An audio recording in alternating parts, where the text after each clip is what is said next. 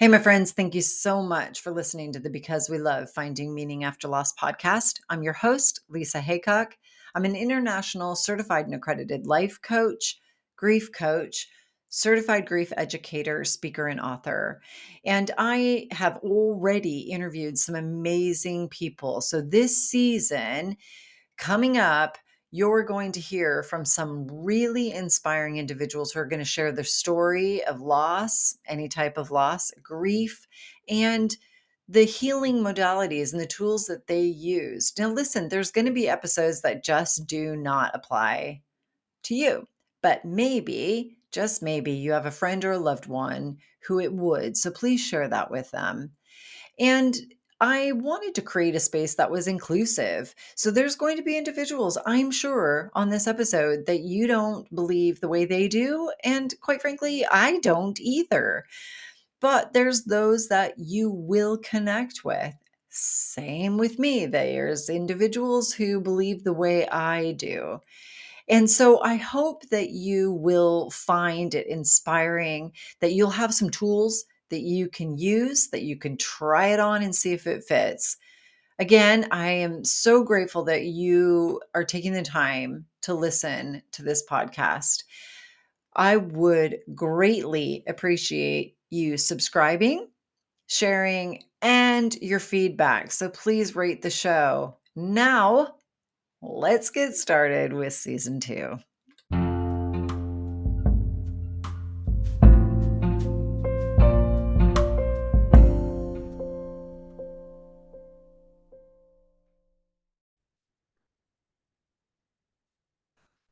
Welcome to season two of the Because We Love Finding Meaning After Loss podcast. I really can't believe it's season two. Uh, I also can't believe from the very first episode that I did was sharing my story about compound and complex grief. So many different losses that I had experienced in less than two years so I shared my story and a few of the tools that I used. And uh, it is at this point the most listened to. And I was trying to figure out why is that? And I think part of it is is because when you have a podcast, people want to know about you. Where did you come from? Where why did you start a podcast? What is your story? Is this person legit? Do they know what they're talking about? And I get this a lot when I'm either on other people's podcasts and or I am on a stage or I am just speaking to a group of people is that I say I have the credentials. You know, I went to school, I put in the hours with my coaching business. But more importantly, I have lived experience. And I think there is not that everybody has to go through all the shit, but when you do, people kind of go, oh, okay, well, I'm sure that they get me a bit. And everybody, in my opinion, humans, we want to be seen, we want to be heard, we want to be loved, we want to be in community, and we don't want to feel like we're doing this life alone. And that is one of the main reasons why I birthed this podcast is because one, I wanted to interview individuals who have experienced the shite of life. But more importantly, what did they do? How did they process? What tools did they use? What tools are they using? So that those who are listening can go, I'm going to try that. I'm going to try what he or she did. And I'm going to try what they did and see if it works for me. Or as you're listening, going, oh my God, I thought I was the only person who felt that way. And then realizing, actually, do you know what? No, I'm not the only one. And somehow we find comfort in that. Not that we would wish any pain on anyone else, but we find comfort in knowing that, you know what?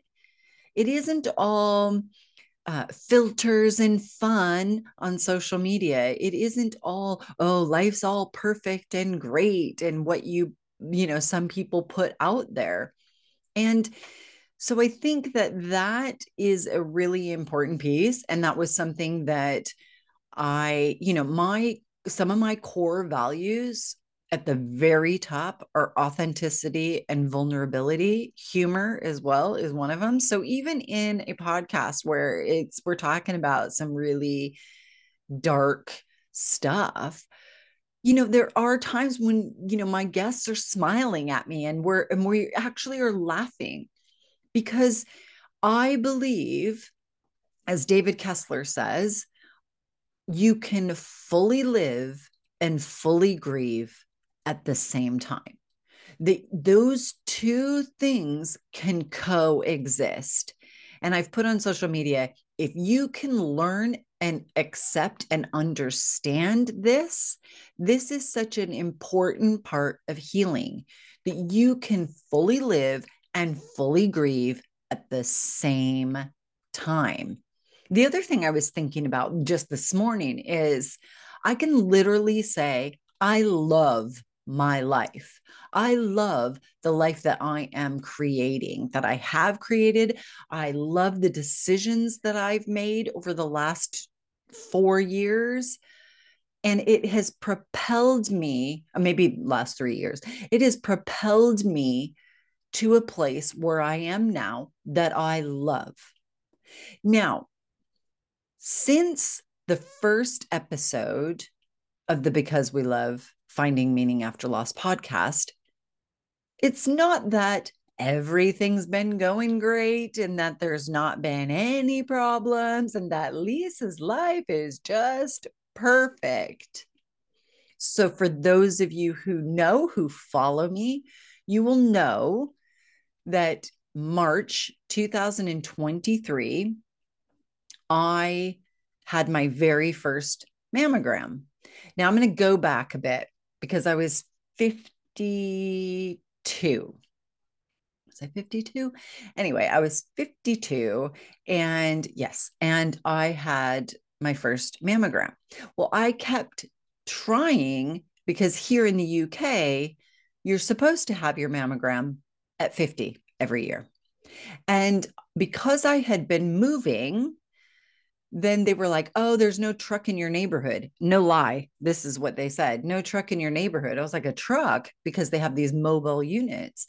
And I was like, well, where do I go? And they're like, oh, it's okay. You know, many women get their mammograms, you know, later. And I was like, nah, nah, nah. I need, I, I want to have this done. This is routine and it's a part of the NHS. And it's, you know, I'm over 50 now.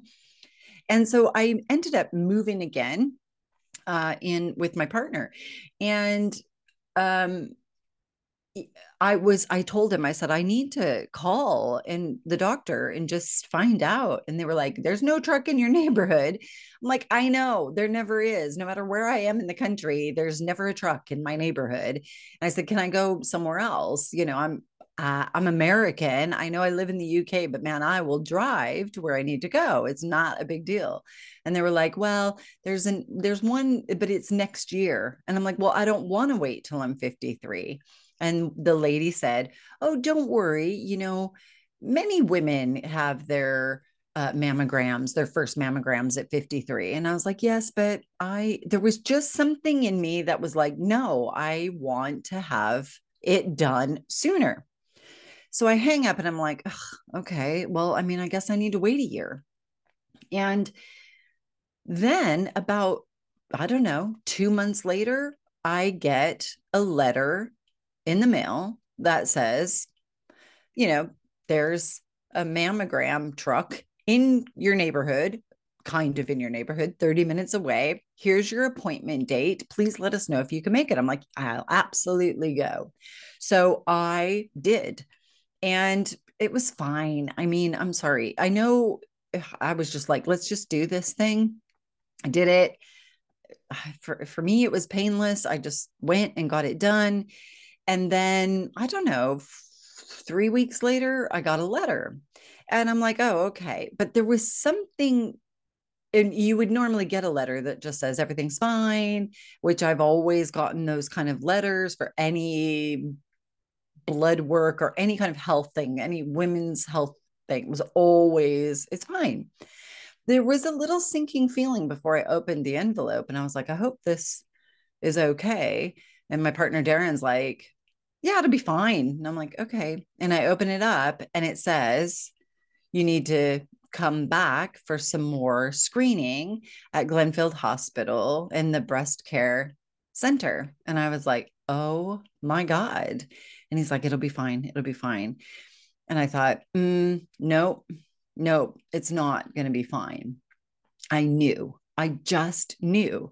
Uh, one thing I have learned over the years, and even back when I was a child, I really had like I could see things almost like a movie, if that makes sense. Um, for some of you, you'll get it, and some of you will be like, "What the hell is she talking about?" But I could see things almost like a movie. But of course, you're young and you just are like, "Nah, nah, nah." I just I don't even know what that is, and I never tapped into it until, to be honest, until I left religion many years ago. I started tapping into my intuition. I started tapping into my knowing.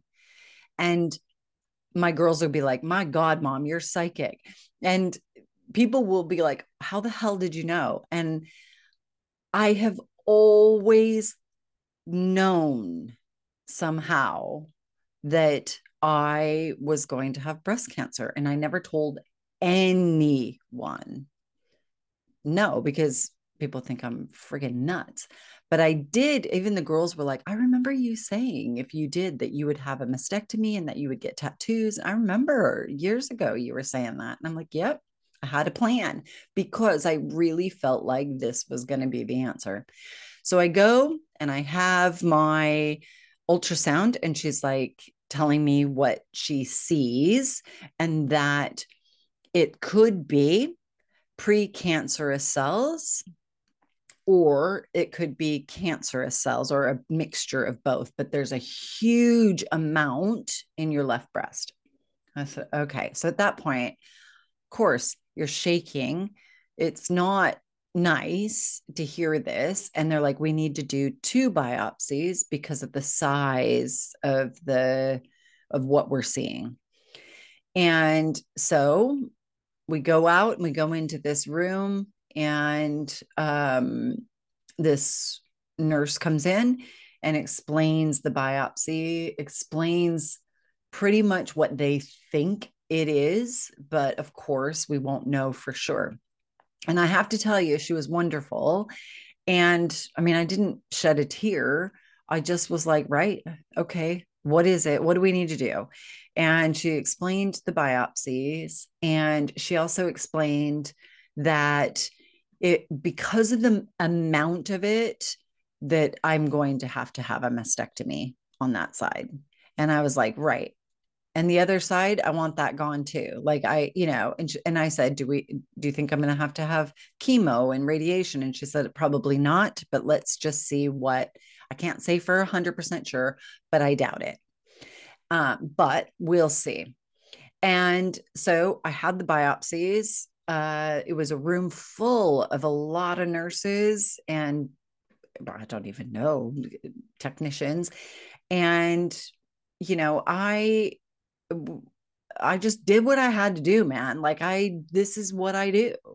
And uh, those two women were at my head and we were talking and I was making them laugh and like we were ha- just chatting. I'm like, no, I wanted to say and share this story because life can still throw you dumpster fire piles of shite.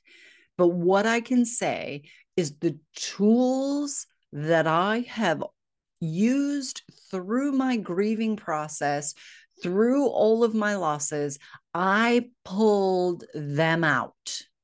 And these are the tools I used to continue to be positive. One, because I believed wholeheartedly that it was going to be a good result, if that makes sense. Of course, breast cancer is not a good result. You want it to all be negative, but I knew, I knew in my soul that I was going to be okay. So I have the biopsy and the six weeks wait. I think it was about six weeks. It was hideous, like, or four weeks. It was not nice. But again, anytime anything crept up, I was like, nope. And I would get busy and I would just do stuff. Um, I would talk things through with Darren or my girls, or like I would just, but I wouldn't I wouldn't dwell. And when I felt anxious, I knew what to do. I did the breath work, I did the meditation, I got out into nature, I went out and I watched something funny. I Darren makes me laugh all the time. So it was like, I'm not changing any of this, man. This is the stuff that kept me going during the darkest times of my life. And now I'm going to use these same tools and see what works. And I highly recommend you do the same. So I got the results, and there was, so I had to go in, and he told us that yes, the majority of it is precancerous cells, and there is a bit of cancer cells. A very small amount, but enough. And of course, I have to have a mastectomy. My first question was, okay, and can I have the other one removed as well?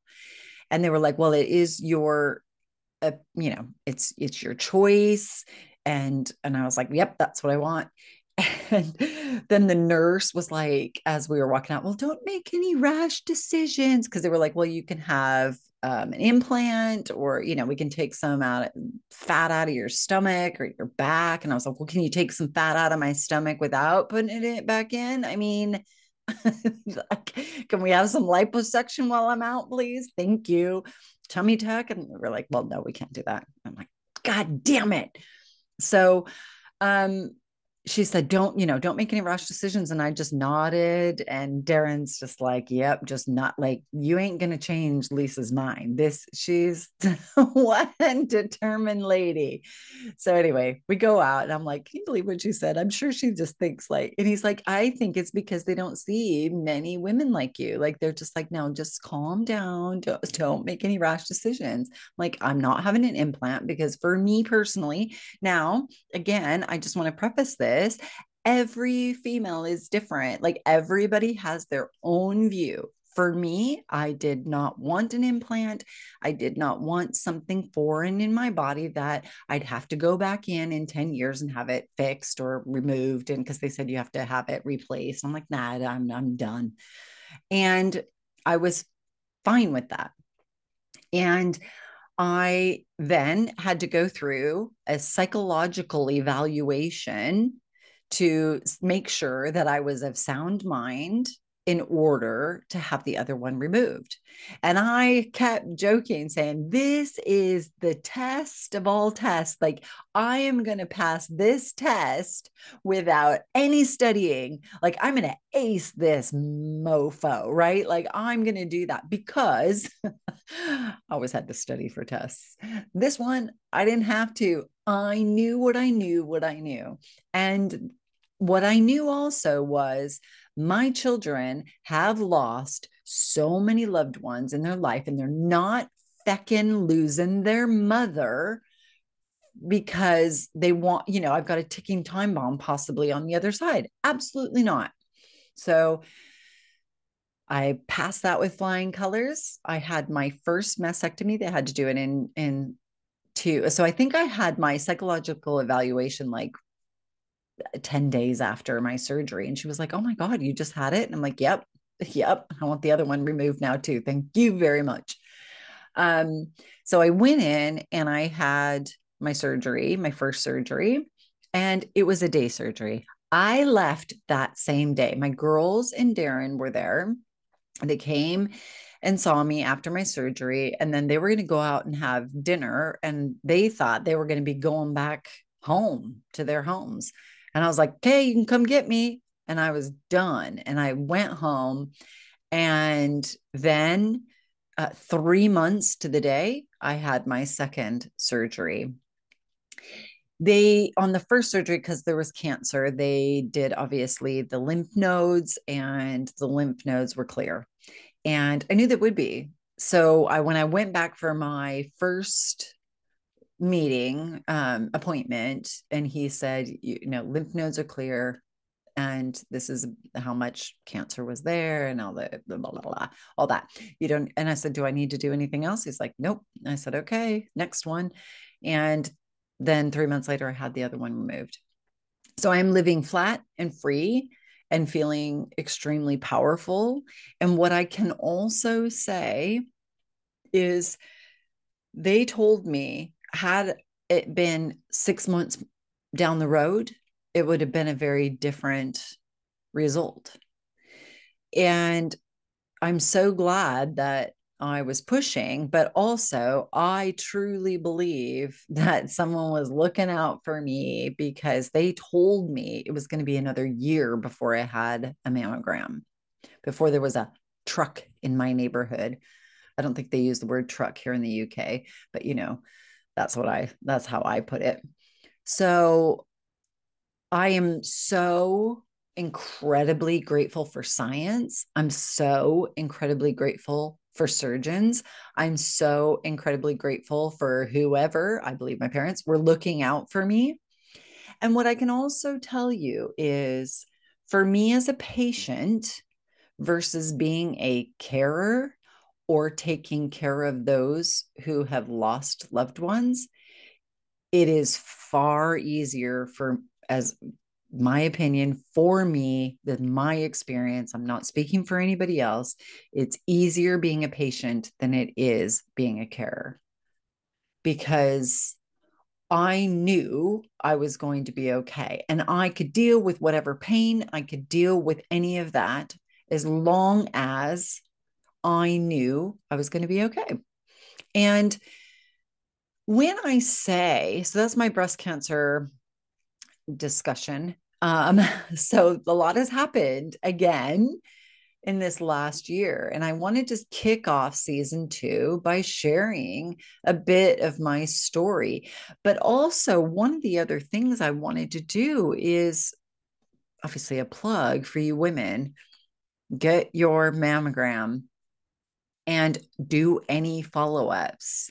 Even if it's something you're afraid to hear, you just go, you do it. It will save your life.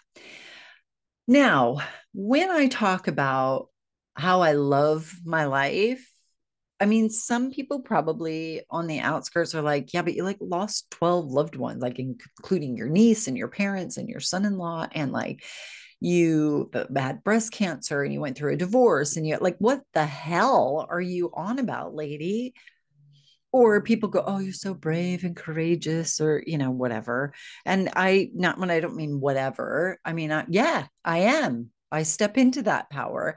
But what i mean by that is I do these things or I have experienced these things and I have the resilience of it because one, I believe I'm Larry and Sally Messix's daughter. Like i it was modeled for me this strength and this resilience. And well back in the day you know you didn't talk about your you didn't talk about your feelings you know you didn't you didn't pay my dad. I ain't paying anyone to tell you know tell my my shit you know? uh, whereas i'm very pro therapy and coaching and all that obviously of course um but I say all of this because I truly can say I love my life. I was in an unhappy marriage. Uh, I'm sure that my ex has no problem saying that because he was too. We grew apart and we were really very unhappy. And we were unhappy for many, many years. And I just kept staying and just like, okay, well, you know and i always would say like well there's no affairs nobody's having an affair and like there's you know there's no abuse nobody's beating you know i'm not getting beat so like it's all okay like i i would just be like you know what? It's fine. I you know it's not fine i mean i was miserable but um because I, I wasn't being cheated on and because I wasn't being verbally or physically abused, like that was my level somehow of acceptance and you know he's a good man so that's okay like but then after all these people passed away i was like you know what no life is short and while he's a good man and there's no abuse or affairs i'm still freaking unhappy and life is too short to be goddamn miserable so i sat him down and said right you're unhappy I know it. We've had these discussions. I'm unhappy and I'm done being unhappy. I have to go. I have to go to a place that I live alone for once in my entire life, no lie, because I went from my parents' house into my then husband's house and I've never lived alone. I I know who I am at the core, but I'm lost. I'm confused. I'm unhappy. I need clarity, and I cannot do it in this environment. I've got to go. And he's like, Yep, okay. Like, Right, here we go. And I mean, he literally helped me move some of my stuff. Like we're amicable. We just knew that it had run its course. And some people I've even seen on Facebook, and I've had to, you know, get rid of these people because it's so judgy that it's like well it takes a lot to have a marriage and you just stick with it and you you know and basically if you get divorced you're failing. But if you get divorced that you know somehow you didn't put the effort in and you just easily walked away. And it's like bullshit. Let me tell you right now you can get a divorce. It's okay you can change careers at 50 or 60 or whatever. It's okay. It is your life. And nobody gets to tell you the direction that you get to go. And they can sit on their high horse and judge you, but they have no idea. So you let them go. Do not let that penetrate because that is bullshit.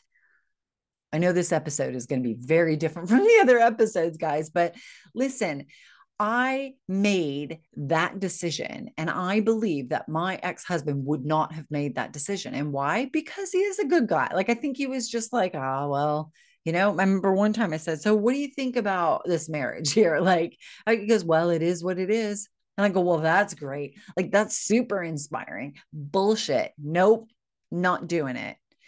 And I moved into an apartment with my dog and I decorated how I wanted and I healed so deeply and I breathed in so freely.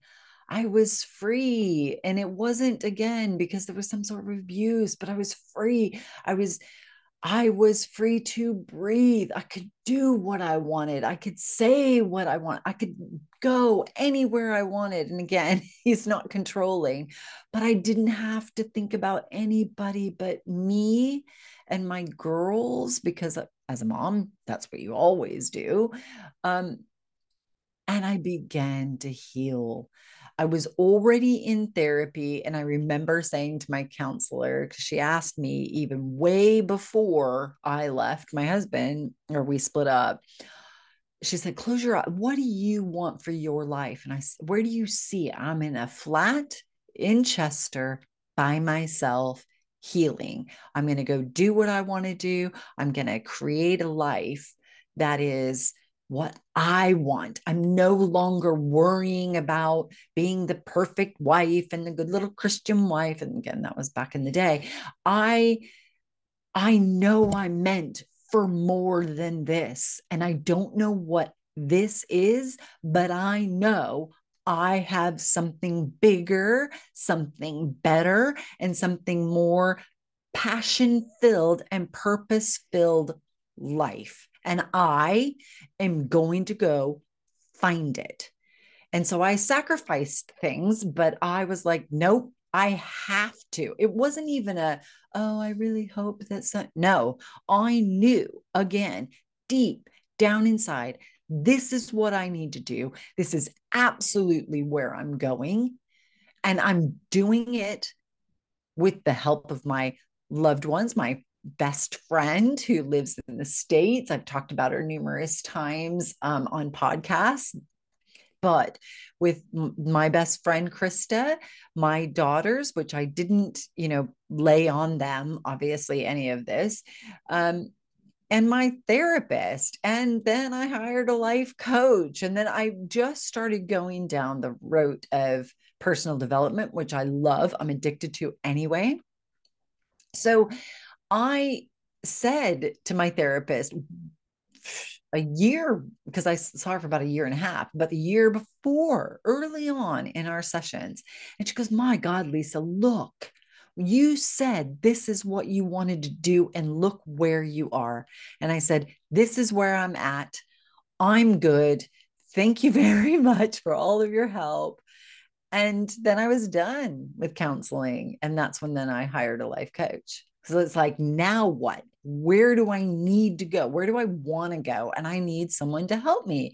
I couldn't do that on my own. I needed to find somebody who would challenge me and keep me accountable and give me different ideas and help unlock the things that were kind of stuck and i and i was all confused and i was up in my own head and that's what she did and then I was like, my God, I want to do this. I want to be that coach because, as I said at the very beginning, is that not only do I now have the education and the hours and seeing clients, and I have that experience, I have the lived experience. I did it.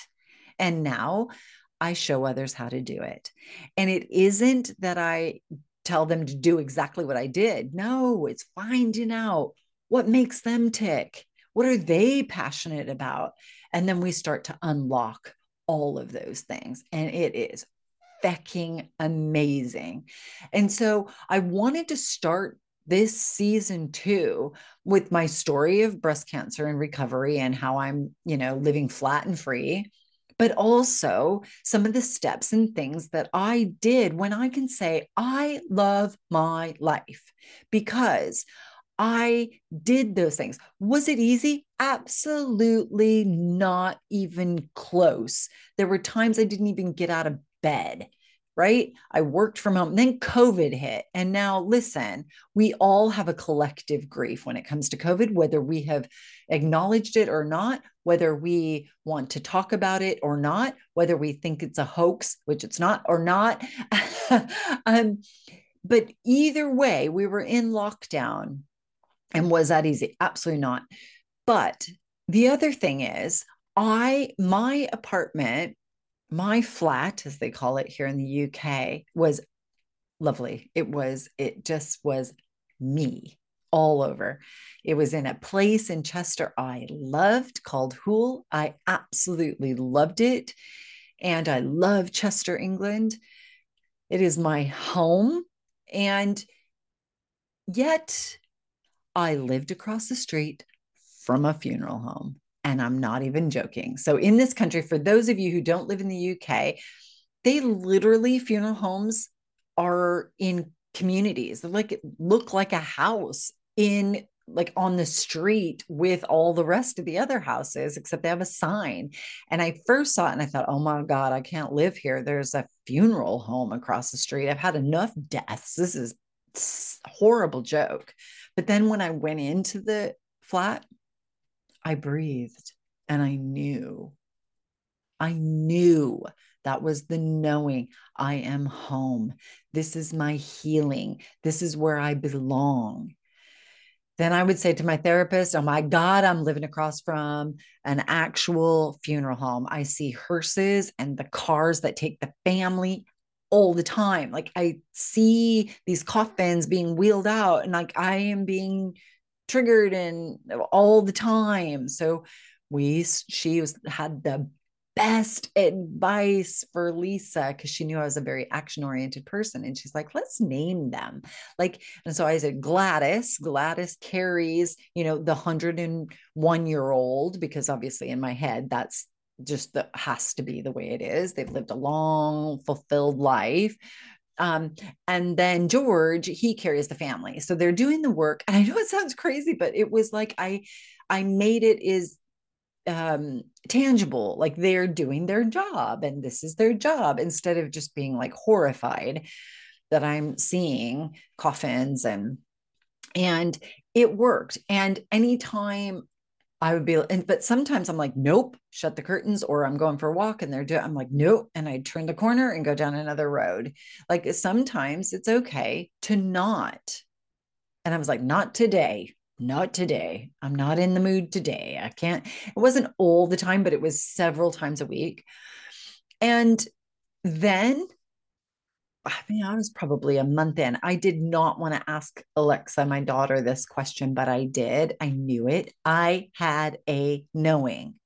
And I said, Alexa, is this the funeral home they used for Jack, my 24 year old son in law? And she said, Yes, I think it is.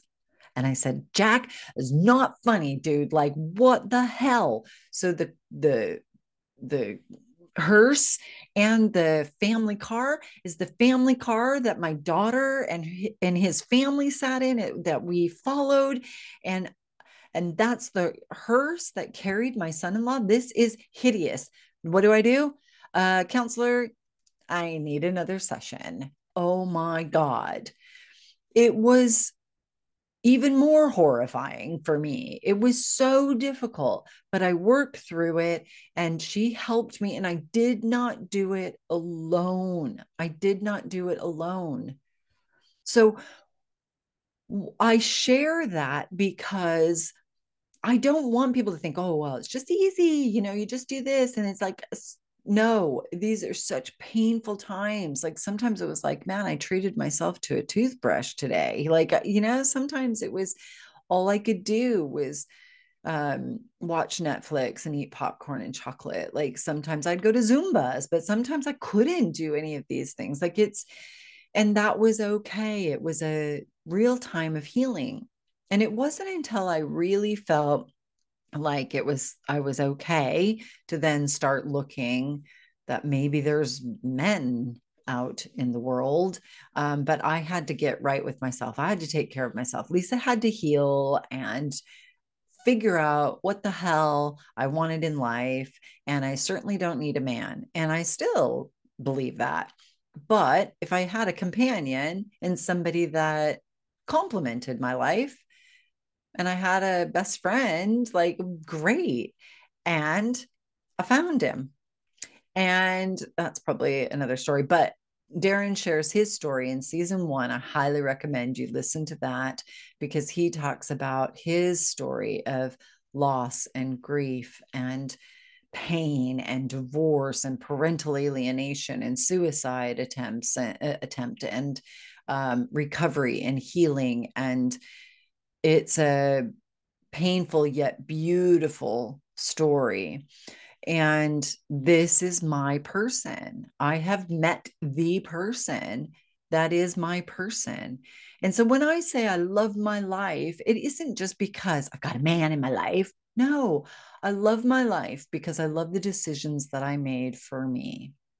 That I no longer worried about what people thought if people you know in my fam some family members or friends who are steeped in religion against divorce or whatever like i they don't live my life. This is about me. And i've never been somebody who just thinks what does lisa need? What does lisa want? And when i stopped worrying about what other people thought or when i stopped worrying about other people just in general take, taking care of everyone else and started taking care of myself. I not only modeled that for my daughters and said don't put up with any shit.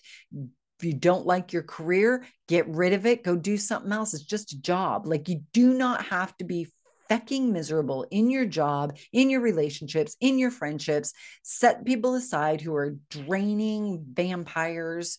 And I'm not talking about my ex. So everybody just you know, calm down. I am, but I am talking, but we were unhappy, man.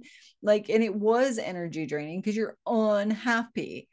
So don't, life is short, life is fragile, and you are not meant to be miserable. Does it mean that you're going to be happy forever all the time? Redefine happy. You have to redefine happy. One of my taglines is unhappy question mark. It does not mean that you have to be toxic positivity all the time and like blah, blah, blah, everything's great. But it also doesn't mean that you have to be miserable. Now, what do I mean by unhappy? You're not content. You're not fulfilled in whatever area. We have many areas of our life, and you're not fulfilled. You don't feel content. Go after that like your life depends on it, people, because it does. Now, this is starting to turn out to be more uh, you know, go after an action oriented podcast. Well, I thought, you know what? I'm not writing anything, man. I'm just getting my microphone and I'm going, and whatever happens and whatever comes out of my mouth comes out of my mouth because someone needs to hear it. So I hope it inspires you. You are not meant to be miserable does that mean you're going to be happy all the time like we talked about no and that but joy go find it find the joy in your day, go find your contentment. And sometimes, yes, that means you have to leave the relationship you're in. Sometimes it means you have to leave the job you're in. I'm not saying go do all those things. Don't say, well, Lisa told me I needed to do that. I never tell clients, I never tell clients, and I never tell those who are in the groups that I lead. I never say in the you know authentic woman group that i the coaching group that i have like go leave your spouse or your partner or your girlfriend or your don't you know drop kick all your friends and leave your job. I never tell people what to do. That is their life and they need to make that decision. But what i am saying is you have a decision to make. It is a choice. Taxes and death are not. But you have more control over your life than you probably even think. And so for me, uh, when I coach, this is the kind of stuff. It's like I'm going to cheer you on. I am we are going to stop and we're going to friggin' celebrate these changes, these life changes. You're feeling stuck and you need clarity and you don't feel you feel confused and you're freaking unhappy, then let's figure out what makes you tick. What makes you tick? What fills you up and what makes you feel passionate and have purpose and like go after it. So when I say I love my life, this is what I mean. So I share my story very openly in all aspects of my story, but I hope I do it appropriately. I don't want to be that person on social media who's just always whining and complaining about every possible thing in their life. And like, I want to share appropriately, but I also don't want to be the person who's like, everything's perfect and there's never any problems. Like, let's just be balanced, shall we? I want to be vulnerable, but I don't want to be a friggin' downer all the time either. And I can tell you, I'm not a downer. And why? Because I'm not down all the time. No way. And why? Because of hard ass work and a total shift. I don't know if any of you who ever look at your, if you're on Facebook and you look at your memories and you're like, oh my God, that is embarrassing that's me. Like sometimes I'm like, oh Jesus, I'm complaining again about not sleeping, or I have a headache, or wah, wah, wah, wah, wah, wah. And I'm like, oh my God, like what? I'm sick of seeing myself on that. It wasn't a lot, but it was just enough. it's like no longer am I going to be that person and if someone get in if, if like life is the dumpster fire you know you're diagnosed with breast cancer and people are like i'm like yeah shit but like i'm on it i'm on it i'll be fine like i'm gonna get through this. Or somebody says that they're diagnosed with cancer and it's my friend fucking devastated for them but we're going to get through this let's we're going to you know i just am holding that space for them or they've lost their pet or we just need to hold space for people and be kind to people but on the same token when i say authenticity and vulnerability are my jam. That's why this podcast is so important to me, is because the vulnerability, the authenticity, holding space, and hopefully offering you guys some tools, not just from me, but from prof- other professionals. And the majority of my guests are professionals. Um, in their field um but not necessarily some are just like amazing humans and i'm like you have got to get on my show and share your story well they're all amazing humans so that's me talking a lot on the first episode. Uh, i hope you know so many people say like oh you know you're inspiring me you inspire me and and i i love that i love that. Not to be boastful or arrogant but be confident.